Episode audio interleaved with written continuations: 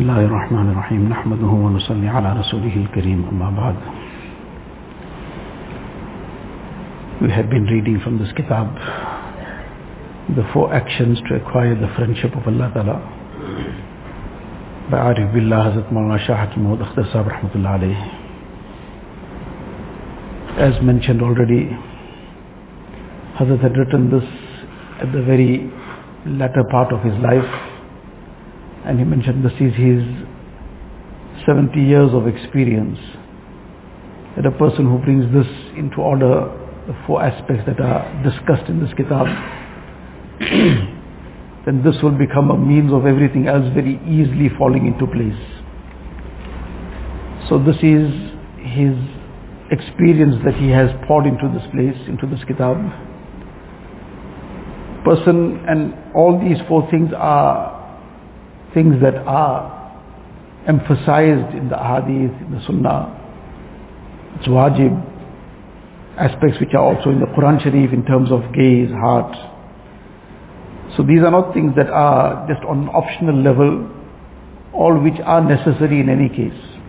One is that something is now on an optional level, so a person now, okay, maybe he does it, be very good, doesn't do it, not so serious. These are not things on an optional level, it is necessary. And Hazrat experience is pouring out here that people who took the courage and took the step and they got these four things in order, then everything else fell into place very easily.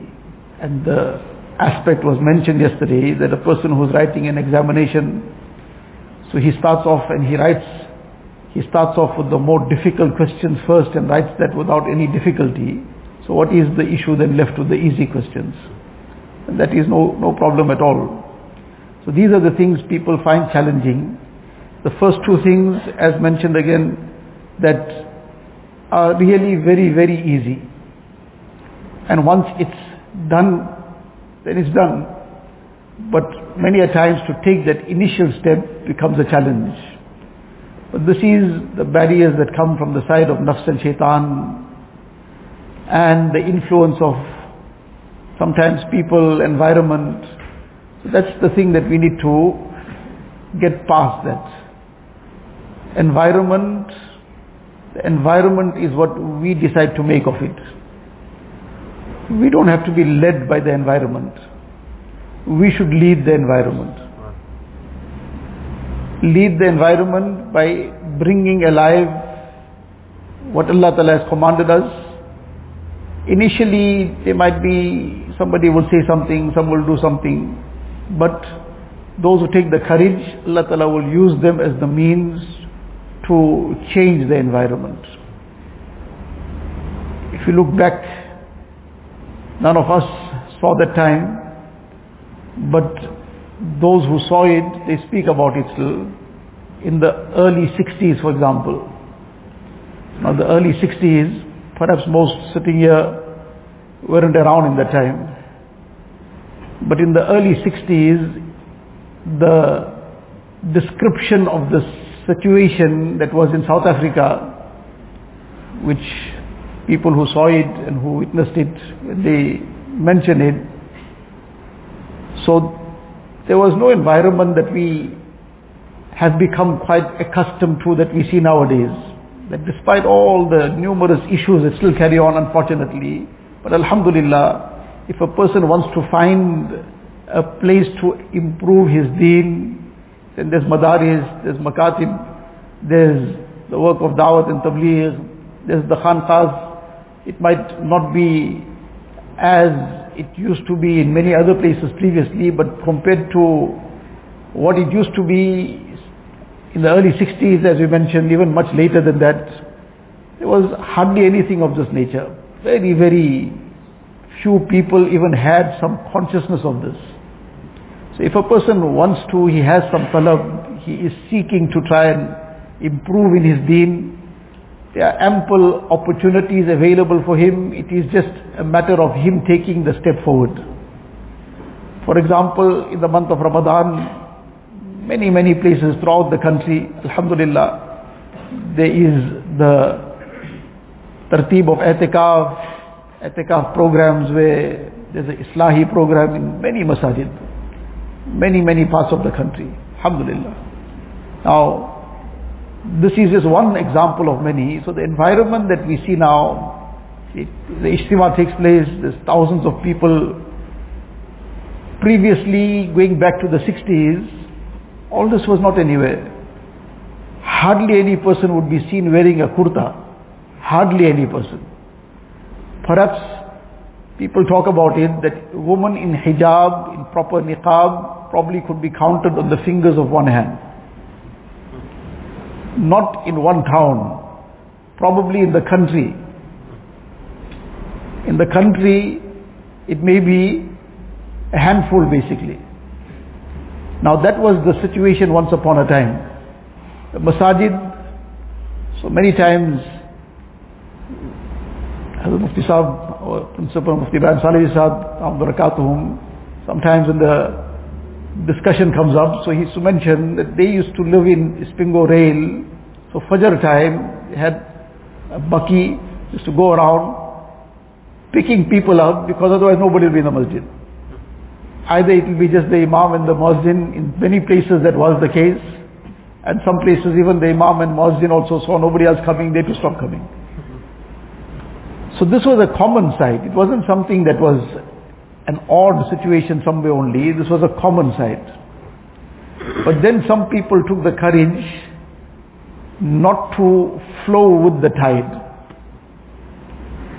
Especially the time when the work of Dawat started off, Haji Bhai Padya Sahib Rahmatullah when he came back.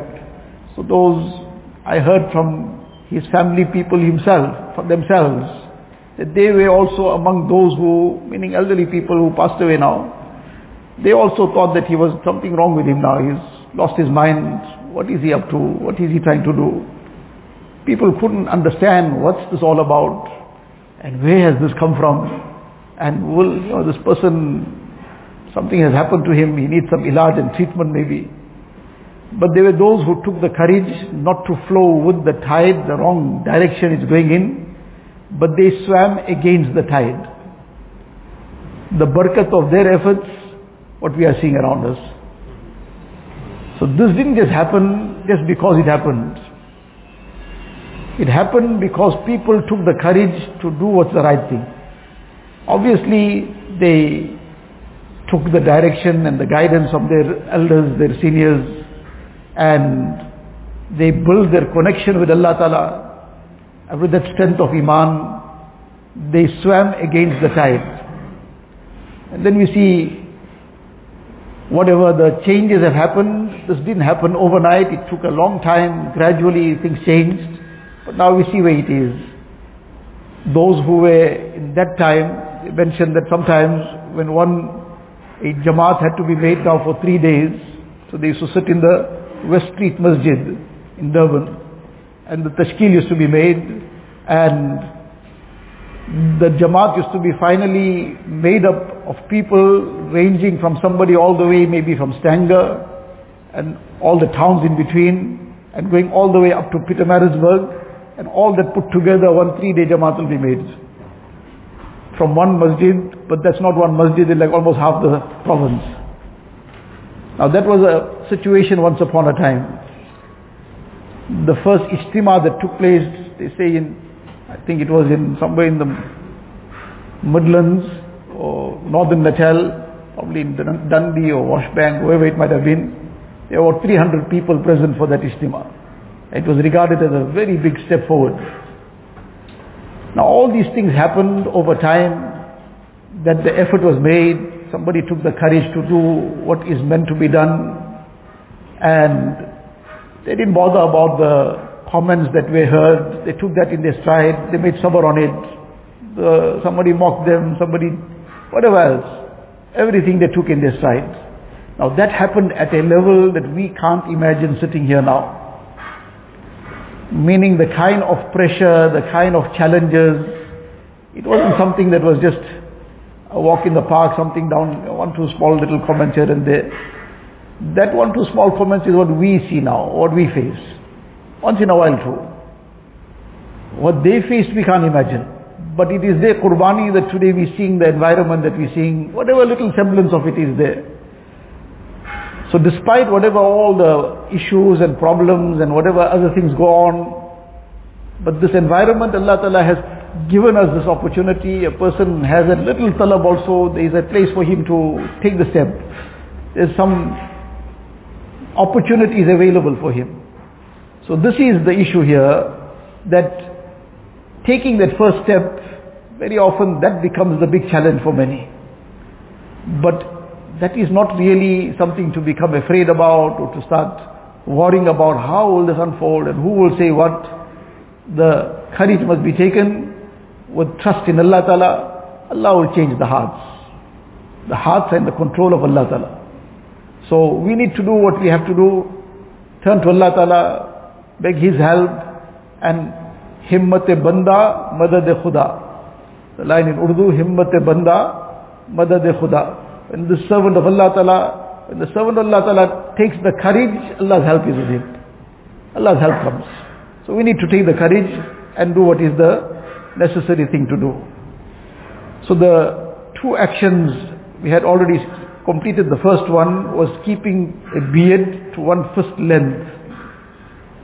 So if the beard hasn't grown to that length yet, obviously whatever length it might be at, but not to trim it to less than a fist length. And the second aspect we had commenced already about the length of the garments for males, that no garment must cover the ankles. In fact, it is best to have the ankles completely clear. Shouldn't even touch the ankles.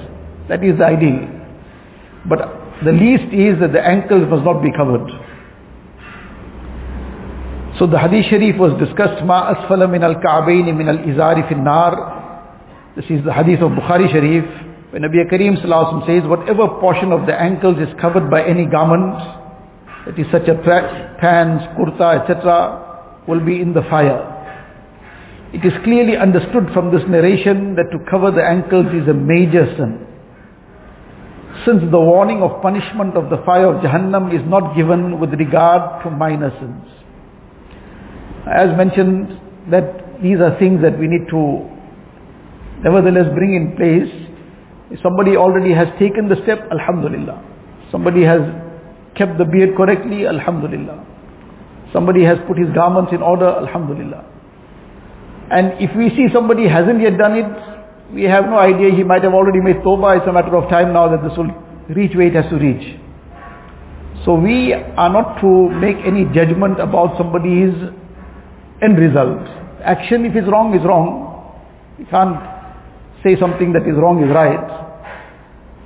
But we don't make any decision and judgment in our hearts about anybody. But on a general note, just for our own understanding and for one and all, that these are sins which, even if a person is, for example, in sajda, now imagine he's in sajda, he might be in front of the Kaaba Sharif, it might be the 27th night of Ramadan, and perchance he may have got an opportunity to go and make that sajda right inside the hatim. So subhanallah, what an opportunity. It's 27th night of Ramadan and he's in the in Makkah Mukarramah, right inside the Haram Sharif, and then not just in the Haram Sharif, he's inside the Hatim, and then he's in Sajda. So mashallah, he'll get the reward for that amal.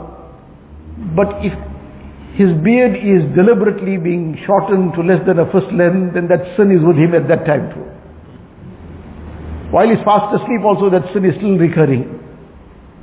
And likewise the person is performing his salah right in front of the Kaaba Sharif and trying to get a lot of khushu and khudu and it is very auspicious time but his garments are below his ankles and that sin is with him at that time too.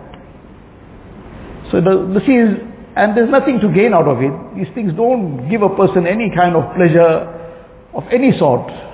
It's just the effect of the either environment, people around, whatever, that a person just goes with the tide. But there's nothing to gain out of it. Nothing of any sort.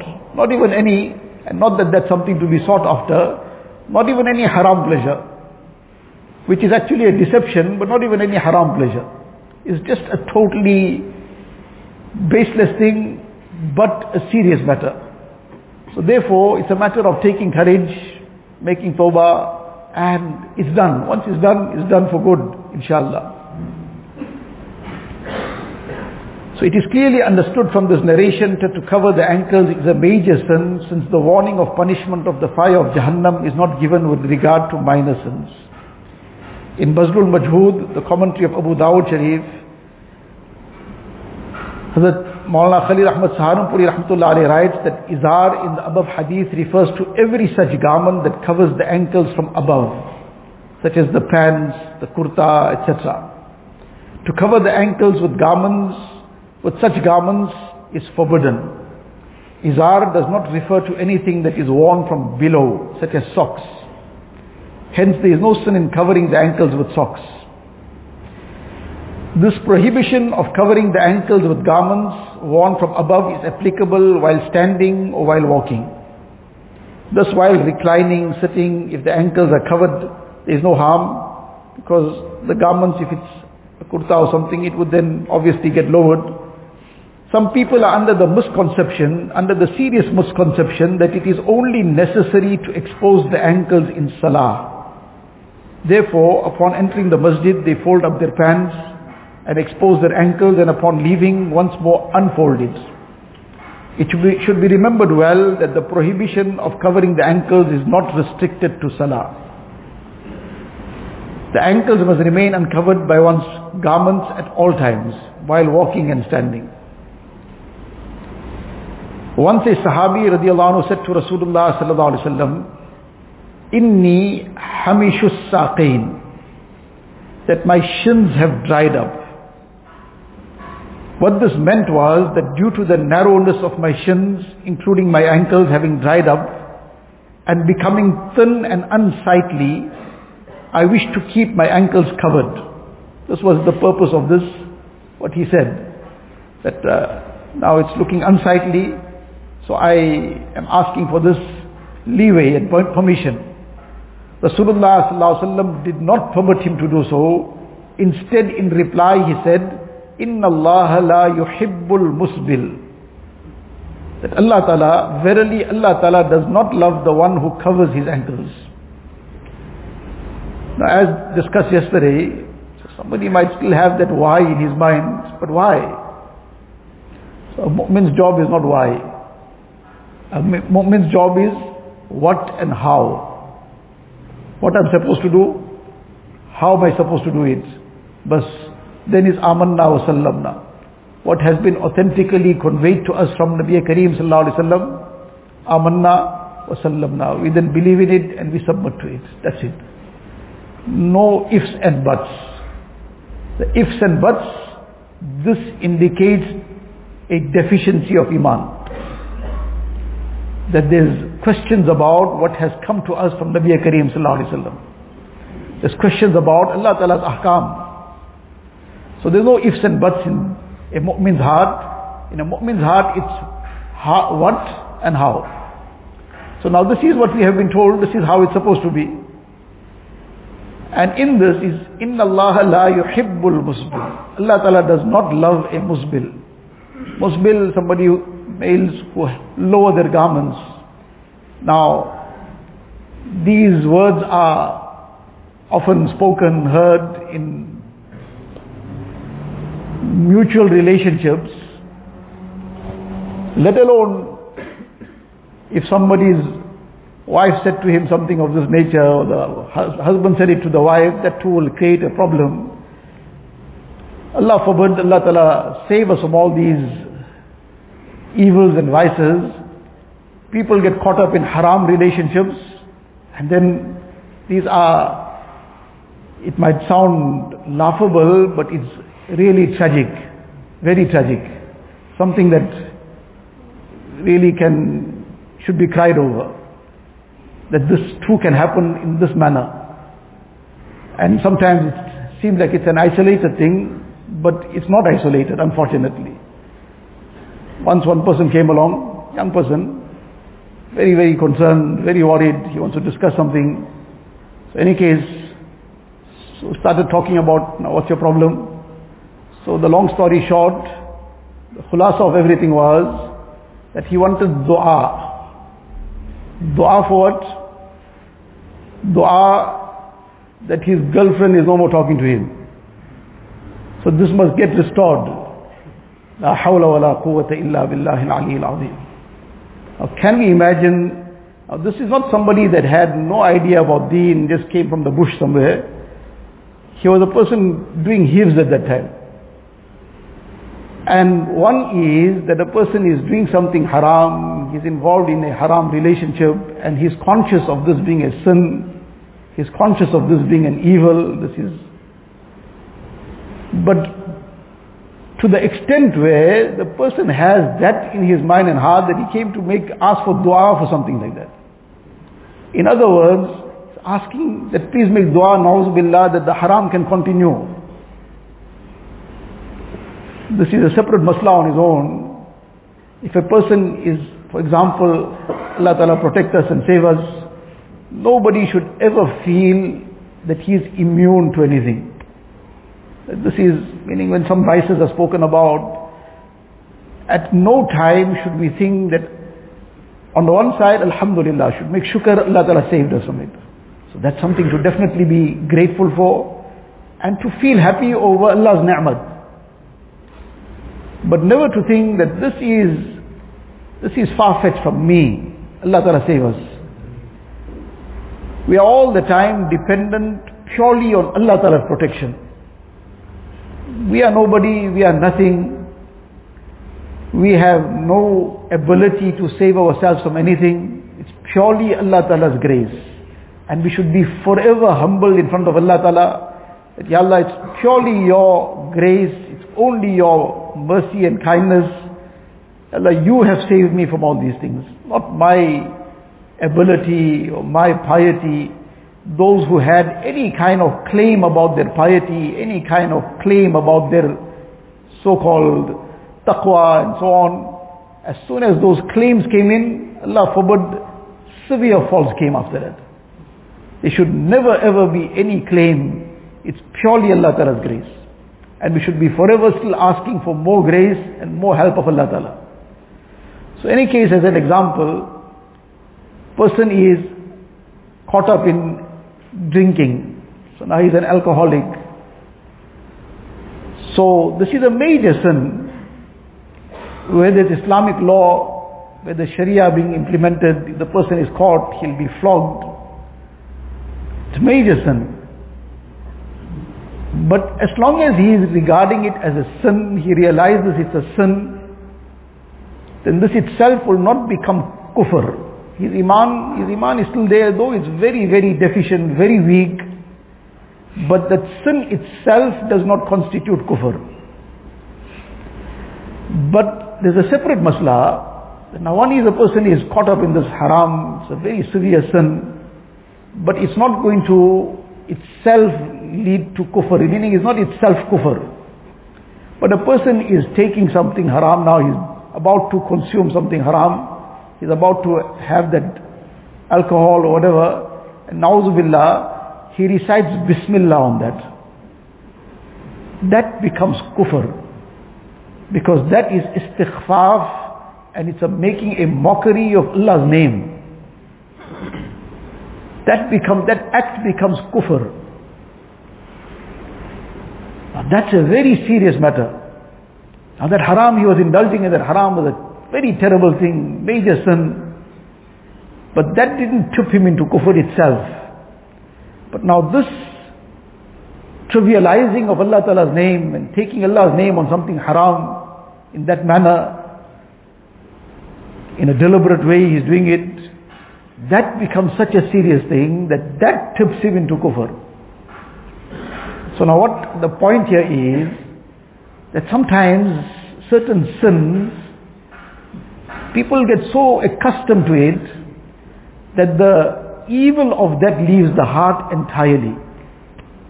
Now can you imagine this situation that the person has, call it the audacity, to go to anybody for that matter and to say make dua that this haram continues. That's the sum total of it. Now what level of nafrat, what level of consciousness of that sin being a sin is there in the heart? Now we won't say that he's made it halal, probably it was just a level of utter jahalat. Just a level of complete jahalat that just, oh, just so deep in that clutches of shaitan at that time that the person didn't realize what he's saying and what he's up to and what he's asking for, that in that total jahalat he asked for it, so we won't jump to the conclusion that this person too was gone into kufr, but it just, it's at the brink. Something like this is at the brink. But now, this is where things sometimes deteriorate, how far it can go. That a person now is getting into those evils and then he starts becoming, he starts questioning it. So we digress from somewhere, acha, the point we digress from, now in this haram kind of relationship sometimes, now the person heard that word now, that haram contact said, I don't love you anymore. Now that brought the person into a depression. From somebody who's, it's a haram relationship to start off with, and that person said, I don't love you. And that turned the whole world of the person upside down. And now he's gone into a depression. Seen people crying. What are you crying over? They're crying over some haram that broke off. They're crying over that haram relationship that broke off. So now the person is crying. Why? Because that person doesn't love me anymore. Now for this haram love that broke off, we are shedding tears. But when Nabi Kareem says, Allah Ta'ala does not love this, doesn't affect us. That Allah Ta'ala does not love this action, Allah Ta'ala does not love the person who does this action. Okay, we'll see later.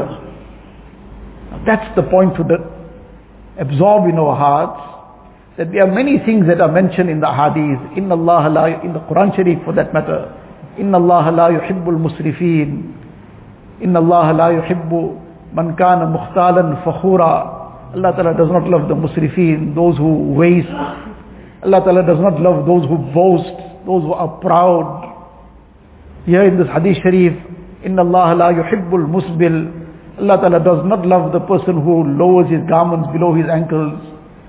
So now that I don't love you, that is like a lightning on people's hearts depending where it came from. And like a qiyamah took place for them. But Allah Ta'ala is, Nabi Sallallahu is declaring, Allah is saying Allah does not love this person, Allah does not love that action.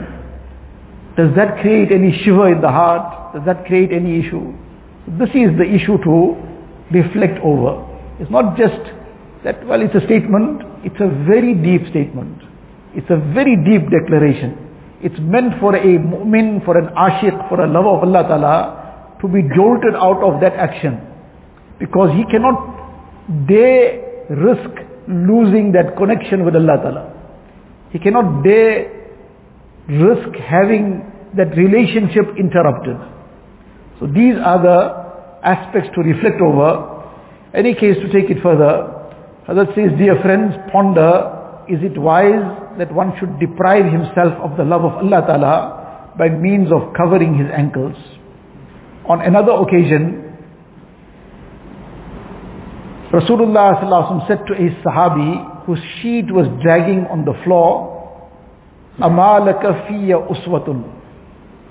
This is a portion of a hadith sharif. One person was walking and he says that I just heard suddenly from behind somebody saying to me, irfa izarak فإنه أنقى وأتقى that raise your garment it's lowered too much raise it and now yours is gone so low it's going to even get soiled as well so it is anqa it is cleaner for your garment too and it's atqa it's cleaner for your heart as well it's very significant that both things are mentioned here otherwise somebody would say no it's just a matter of mine is not dragging on the floor so it's clean Maybe the garment is clean, but is the heart clean then? So anqa wa atqa. So he says that I turned around. I initially didn't know who it was. I turned around and I noticed it was Nabi Kareem sallallahu. So he says that time it just occurred to me that I I responded and I said that innaha burdatun malha. The gist of this is There's a very, very uh, ordinary garment, like something a person wears for his work, so it doesn't matter if really, just for our understanding now, you have sometimes person now wearing his work clothes, now his overalls for that matter, just, just as an example. So that's going to get soiled, it gets soiled, it doesn't really matter to him. So that was the, the aspect that he is now getting across. That this kind of garment, if it gets torn a little bit too, gets, it's a very ordinary thing. So it doesn't matter. So now when he gave this, presented this, Nabi Sallallahu gave him a response which was a response for him and everybody till Qiyamah. And the response was, leave the, all the issues aside, only one issue to bear in mind. And the one issue is, Amalaka fiya uswatun. Is there not a, an example in my life for you? So he says, I looked at the garment of Nabi Kareem Sallallahu his lower garment, so it was midway between his, on his shin, the middle of his shin. So now this was where Nabi Kareem Sallallahu kept his lower garment on the midway of his Mubarak shin. So it's clearly mentioned in the Hadith Sharif, if a person wishes to lower it, by all means he can lower it. Lower it even more. Sahabi asked how, he said not, وَلَا حَقَّ lil izari fil الْكَعْبِينَ The limit is, the ankles have got no right in the lower garment. Or in the garment coming from above, whatever it might be, kurta or pants or whatever. So that is the limit. So that is where it should be. But the primary thing the example and the uswa of Nabi Kareem sallallahu alaihi wasallam. That is the guiding light. That is the aspect for us to emulate. Everything else, everything else is secondary. So again, this comes back to the same same point. No ifs and buts. No ifs and buts. It's how and what, what and how. What did Nabi Kareem sallallahu do? How he did it. Because that's the guideline for us. That is the path to success. So this is the, the reply, reply Nabi Kareem gave him, Amalaka fiya uswatun. The question is actually an affectionate warning. Thus, the mere claim of love is not sufficient. Love in reality forces one to follow his beloved. The poet expresses this in the following couplet. لو كان حبك صادقا لأطعته إن المحب لمن يحب مطيع had you been true in your love, you would have obeyed him. Verily the lover is obedient to the beloved. The dictates of the love for Allah Ta'ala and His Rasul demand that we do not disobey them. If we obey every command of His, then we are indeed true in our claim of love. so this was the second action to acquire the friendship of Allah Ta'ala. Then the third action the third action, protecting the gaze. Protecting the gaze from looking at any haram, from casting lustful glances. This was the theme of Hazrat's every bayan. There was rarely an occasion when he gave any advice, any bayan, any nasihat, and there wasn't some discussion about protecting the gaze there would always be some mention of it, illa mashallah, some rare occasion, some short advice, something. That is to say that in this time and age, person who guards his gaze, then the road to wilayat is already open for him. In this zamana, this is the mujahada of the time. And if a person has brought this under control, then inshallah everything else is very easy then. This is the mujahada of the time, where many a person who makes a lot of the other mujahadas, he's probably making mujahada even of sometimes waking up for tahajjud also. So let alone all his five salah in time. He's also making mujahada of reading his tahajjud regularly. He might be making mujahada of making a lot of tilawat, mashallah. All this is excellent. Making mujahada of being involved in the efforts of deen and so many mujahadas. But come the mujahada of guarding the gaze and sometimes person despite all the other mujahadas slips up badly in this. And the end result, the end result that all the benefit of everything else that he's doing, in terms of the nur that it creates in the heart, the taluk that it develops with Allah Ta'ala, the spirituality that it develops, the benefit that came in so many amals that he has been doing, everything is all just drained out through the eyes. Spends five minutes and ten minutes on his phone in some filth and everything is gone. And let alone everything is gone, he's gone 10 steps, maybe 50, 100 steps backwards already. In terms of that nur, in terms of that benefit that came from all the amal, and as a result of this, we don't end up making any progress in getting closer to Allah Ta'ala. So, it doesn't mean that nothing else is to be done. Obviously, everything has to carry on. And likewise, all the other wrongs and vices also we have to refrain from. But this is the mujahada of the time. And a person took the courage to bring this into order and under control, then he is already there, inshallah. This was his cry, and this was his this is the crux of all his teachings, bring this in place. And he used to say also sometimes that people want to know that this person got no other topic to speak on. Every bayan this comes, is there nothing else to speak on? So you see when there's a pandemic around, now the word pandemic everybody is very well familiar with. Around the time it was not such a commonly understood word. So we shouldn't know what's pandemic all about. But after COVID times, everybody knows what pandemic means. Even little children also know what, what's a pandemic. So in any case, now when there's a pandemic, there's some now widespread thing. Some places now there's whatever flu or something. So now sometimes there's a more severe pandemic, cholera. So in some countries these things become very widespread. In every other street corner they have some kind of like makeshift dispensaries. Dispensing medication because now there's such a huge population of people, many heavily populated countries, sometimes they have these outbreaks. Now, cholera can become a very severe situation, can become fatal if it gets worse. So now in order to now just deal with the matter and deal with the situation, in every other street corner they have dispensaries, small little makeshift dispensaries. The people who are sick now can just come and take the medication and go.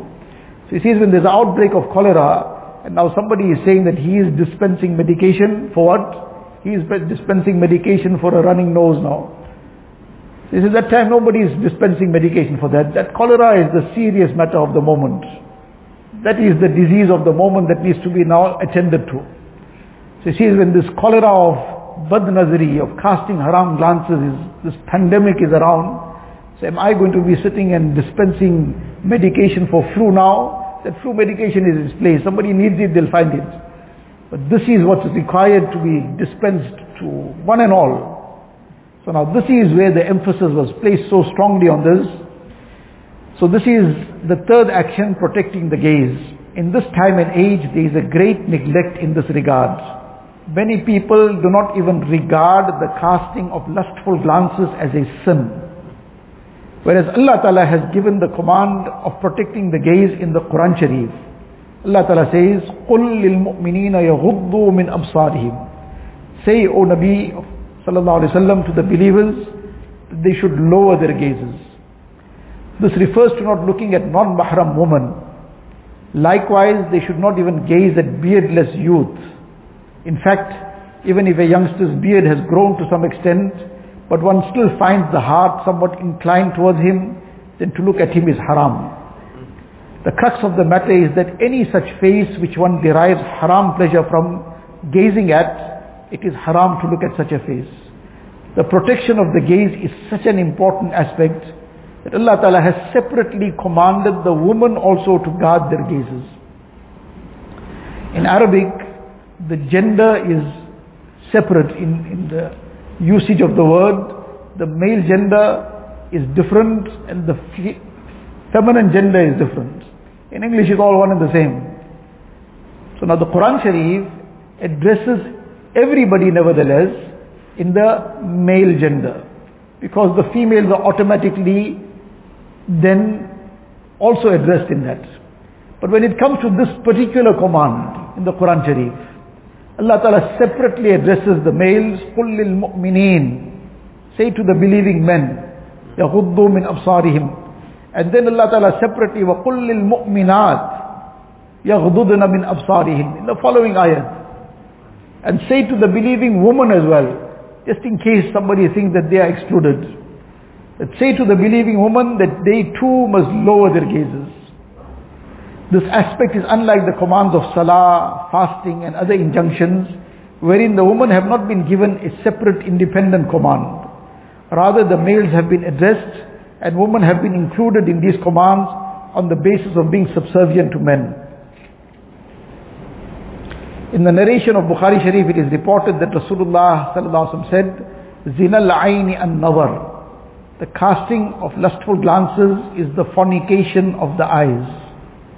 Zina al-aini an-nazar. The casting of lustful glances is the fornication of the eyes. One who casts lustful glances and is indulging in fornication cannot even dream of becoming a wali of Allah Ta'ala unless he sincerely repents from this evil. Inshallah we'll continue. Allah Ta'ala give us tawfiq. This is, as mentioned, a very, very fundamental lesson that we have to bring this matter under control, forsake this haram, of looking at evil and especially in the zamana and age shaitan has complicated it and compounded it with the phone. So many a times there's not one there's 101 maybe not 101 1001 1001 reasons why we must have a smartphone now if somebody is using it correctly well and good. But now if somebody has some very useful instrument, very useful, very beneficial, it's a wonderful knife and very useful, but he somehow keeps getting cut with that knife. Every now and again he is hurting himself, cut himself, needed stitches, and one time it nearly become fatal because he somehow is not managing to use it right. So now if it's some child, some child meaning grown up, but he's still under the parents' care, they're going to take it away from him. And if he's not under their care anymore too, they're going to tell him, you just stay out of this. Friends, people around him, whoever knows him, whoever has any concern for him, his family, say, look, this, this is too dangerous for you. Put it away. See, it was such a useful instrument. And so often I use it for so many beneficial things, all that in its place. But you're going to kill yourself with this one day. Already it was nearly dead so many times. And now you, you, you stay out of it. Next time you want to cut something, you tell us, we'll come cut it for you. But you don't touch this. Why? Because it has led to near, near death so many times and so many injuries already. So now despite all the benefits of that instrument, that knife, Nobody wants to allow him to have it. And if he has little bit sense also, one time, two times, he say, now enough is enough. I can't take a chance with this anymore. So now if a person's phone has become the means of him falling into the evil of watching filth, this has become shaitan's tool of choice. Because in one button he'll get a person caught up in things which previously people had to probably plan for one month to get involved in that kind of sin. People probably had to plan because it had to be number one, go to such distances, and then so many things to get to that point before a person gets in that sin. He maybe had to plan, maybe one month is an exaggeration, but long time. And here in one press of a button, Allah forbid from where he can fall to where from the heights of the benefits of i'tikaf to the dungeons of Allah forbid what haram. The peak of the ruhaniyat after maybe 40 days in Jamaat, 4 months, spending years in a madrasa, spending time in a khanqa, and developing that boost of iman. Now, half an hour on that phone, and he's gone not 10 steps, 100 steps behind where he started off. So now this is how dangerous this has become. This is Shaitan's. Every fisherman, he devises a better hook all the time. Now somebody said, Allah knows best all these things. You hear about it once in a while. Says now they're fishing by technology. Says no, that thing is going by, it's all controlled now. Mm, There's some, Allah knows best how these things work. But the, the device that is attached to that, that is seeking where the fish is and is catching the fish, subhanAllah. So now the fisherman is sleeping maybe in his boat and something else is fishing for him. Shaitan has done the same thing also. He is devising new hooks all the time. And he's devised a smart hook. That smart hook, he's probably relaxing now. He say, I don't have to do anything further now. Allah knows Shaitan never relaxes. Because he feels that he can still try and derail more. But with this smart hook that he has devised, he is probably feeling very relieved now that he doesn't have to work so hard anymore. This person will hang himself. Allah forbid, Allah save us. So this is shaitan's hook now and he is also fishing to take people, Allah forbid, to Jahannam. To drop people from all the effort they made, the fast that they kept, the atikaf that they performed, the effort of deen they made, whatever other time they expended studying deen, etc. So much of effort, so much of time, so many people's effort involved in it. So much goes into all these amal sometimes. So shaitan is also waiting. When shaitan was expelled from the heavens, then he also declared something. He also exposed his plan. And he said, لَأَقْعُدَنَّ لَهُمْ صِرَاطَكَ الْمُسْتَقِيمِ ثم لآتينهم من بين أيديهم ومن خلفهم وعن أيمانهم وعن شمائلهم So I will be also sitting on the side of the straight path, Sirat Mustaqim. Any good that a person does to get closer to Allah Ta'ala, all that is part of Sirat Mustaqim. He goes for Salah, that is on the Sirat Mustaqim. So now, on the Sirat al Mustaqim, Shaitan is also there. Uh, he went, he performed his Salah, uh, he came out of the masjid, so now mashallah, he performed his farz, he performed his sunnahs, he made some nawafil, he might have sat in the masjid, made some tilawat of the Quran Sharif as well. There was some talk of deen taking place, he participated in that, he felt a boost of his iman. Shaitan said, I'll be sitting on Sirat al-Mustaqim. Now he barely came out, he's still busy putting his shoes on, and somebody came and sat alongside him, and Shaitan got both of them involved in ghibat. So shaitan is sitting there waiting that all what was done in the masjid and all the benefit of all the amal and the salah and the nuraniyat that came and the boost of iman came from that talk of deen, whatever else. Shaitan say, I'm waiting outside, don't worry. Forget outside, sometime inside already. Person barely has left the masjid, is already, he's already involved in the ghibat. Because shaitan is never going to be happy with somebody gaining in deen, getting closer to Allah Ta'ala. Every step somebody is taking to get closer to Allah Ta'ala, shaitan is trying to grab him in the opposite direction. So now the person, mashallah, spent time in etikaf, 10 days in etikaf, he spent time in jamaat, he spent time in a madrasa, he spent time doing so many good things, he spent time making tilawat of the Quran Sharif. Shaitan is not going to be content now that this person now, well, he's doing something now, let him go, carry on. So now, do what? So therefore, Shaitan will try to use anything and everything, and in this time and age, the smartphone is his smart choice. This is his smart hook. This is his smart device. So we have to become super conscious and super careful. If this has cut us one time, cut us two times, cut us five times, then all that 101 reasons, that 1001 reasons, take it and put it aside. Like that knife, somebody got cut one time, two times, three times, one time he was working with it and it slipped, it nearly cut his wrist too. Allah forbid, are we waiting for this to cut our iman? Are we waiting for it to destroy everything? How many people's families it's destroyed? How many people's marriages it's wrecked and broken out? How many people's lives it's turned upside down? And we keep hearing about it. We keep getting into touch with people who will give their own experiences, where they fell and how they fell and why they fell. So now we need to take an ibrat from this. Allah Ta'ala save us and protect us. This should become part of daily dua as well. That Allah Ta'ala save us from these, all the harms of these devices, etc. And if, as mentioned, that If now we got cut one time, two times, three times, five times, now what are we waiting for? Now we take the 101 and 1001 reasons and put it aside and get rid of the smartphone.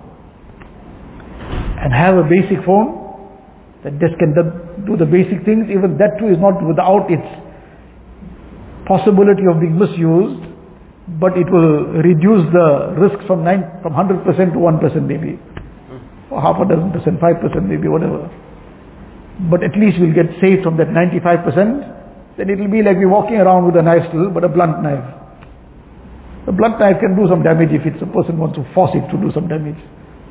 But inshallah, with that just accidental slip, you won't get cut. Because it's blunt. So that is the sharpest thing to do, is to rather have a blunt knife. Hmm. so that a person doesn't get cut then. So this is something that we hear about from time to time. But again, when the time comes to take the step, then now all that same so-called 101 reasons will come in. Business reasons, this reason, that reason. Many a person who said, but I have to have this for my business because now everything has, the whole trends have changed. Business is happening through the phone only. Says very well, the place of business is the business. So you leave it there. You don't walk out with it from there. That, that business tool will remain in the business. And when you leave, you leave with that blunt knife so that you don't get cut. And that too you use it in the presence of others. Don't use it on your own because you have already, whenever you're alone, that just keeps cutting you, it just slips. So basically we have to take the necessary steps and there are ways and means of keeping ourselves away from the harm of these things. But the primary thing is the consciousness of Allah Ta'ala. If that has been developed, but then too, the distance that we keep from all these things, that becomes safer for us. Otherwise, in that one moment, shaitan, person is walking on slippery ground, no matter how carefully he's walking, is when the mud is thick, when the mud is thick, even the elephant can slip. When the mud is thick, then even the elephant can slip. Who are we? We're not even compared to a fly and a mosquito where we can take chances where the mud is thick. Forget where the mud is thick, even slippery ground is too dangerous for us. Even just slightly wet ground is too dangerous for us. So, we need to take the step and do ourselves the favor and stay far away from these things. Inshallah, it will protect our iman. Then that nur, that benefit of the amal, this will grow. This will start building up that taluk with Allah Ta'ala. Otherwise, sometimes the person says, but I'm just feeling as empty as ever. I'm performing my salah, making tilawat of the Quran Sharif, I'm doing this, that, but I'm just feeling as empty as ever. And that empty as ever is not just something that just gets confined to that emptiness within. Then it starts also creating an emptiness without, meaning it starts putting everything else upside down outside as well. One of the things that, now many times when people mention this kind of thing, now you say, okay, you're feeling this emptiness despite what you're doing, in terms of amal, but is there something else you're doing also? Say something else what? Says what you're not supposed to do. So now eventually it comes back to the same thing. That yes, but I'm not guarding my gaze. I'm looking at the filth and haram on my phone. So when that is the case, so now the person has got mashallah, a big huge tank, and he's got a tap open on the top, and that tap mashallah is filling the tank at the rate of maybe 100 liters a minute also. So at a big, massive line is coming in, the line of Ramadan, it's a line of i'tikaf, it's a line of out in the path of Allah Ta'ala, it's a line of mashallah, flowing in at 100 liters a minute. Mashallah, that is flowing in at 100 liters a minute, but he's made a big hole at the bottom of the tank, it's flowing out at the rate of 200 liters a minute. So because initially there was something, so but after a while now, whatever is coming in, every drop is getting drained out immediately. Some moisture gets left on the side. So now at the end of that whole exercise, mashallah, whatever amal a person did, the sawab he'll get. But there's something called that nuraniyat, that spiritual strength that comes with it. That boost of iman that it creates in the heart. that is the quality of that iman. That quality gets completely drained with all this. So now the person is as empty as ever, he's feeling that emptiness. And then that emptiness, one is inside, then the impact of all this on the outside. One of the most common effects, and this is something that time and time again when people discuss the issues, then this is not something that's the only reason. There's 101 reasons in that regard too. But this is one of the very common issues. People who keep getting involved in watching haram and filth, though they're doing it in their own privacy, hiding and doing it, whatever. But it has repeatedly been the case that there have been major issues in their marriages. Problems all the time, some arguments, fights, whatever else. And sometimes there's apparently no reason for all that. One is now there is some outward reason why this argument is taking place all the time, why is this fight all the time. So sometimes there's something that you can pinpoint and identify. Often there's nothing that can be identified as such, meaning something that can take it to this level, that this intensity of arguments and fights and quarrels and becomes like a jahannam in that four walls. That intensity, there's apparently no reason for it to bring it there. Small little things happen anywhere and everywhere. But very often, behind the scenes, this is the reason. That when that becomes the situation of a person, he's involved in watching this filth and haram, the first thing that seems to happen as a, Wallahu alam, first thing or what, but one of the things that seems to always happen is that it just blinds him to the halal Allah has blessed him with. That halal wife Allah gave him, he becomes deprived of that whole muhabbat and benefit and so now that becomes a, strange relationship. That becomes a, he is not interested anymore in the halal Allah gave him, he's only interested in the haram.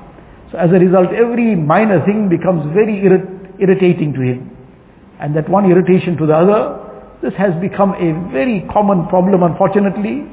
And very often the root issue is this.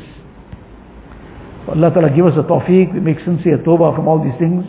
And one is making tawbah which is necessary, at the same time to distance ourselves from the means of these sins. That is also extremely necessary. Allah Ta'ala give us the tawfiq. وآخر دعوانا أن الحمد لله رب العالمين سبحان الله بحمده سبحانك اللهم وبحمدك أشهد أن لا إله إلا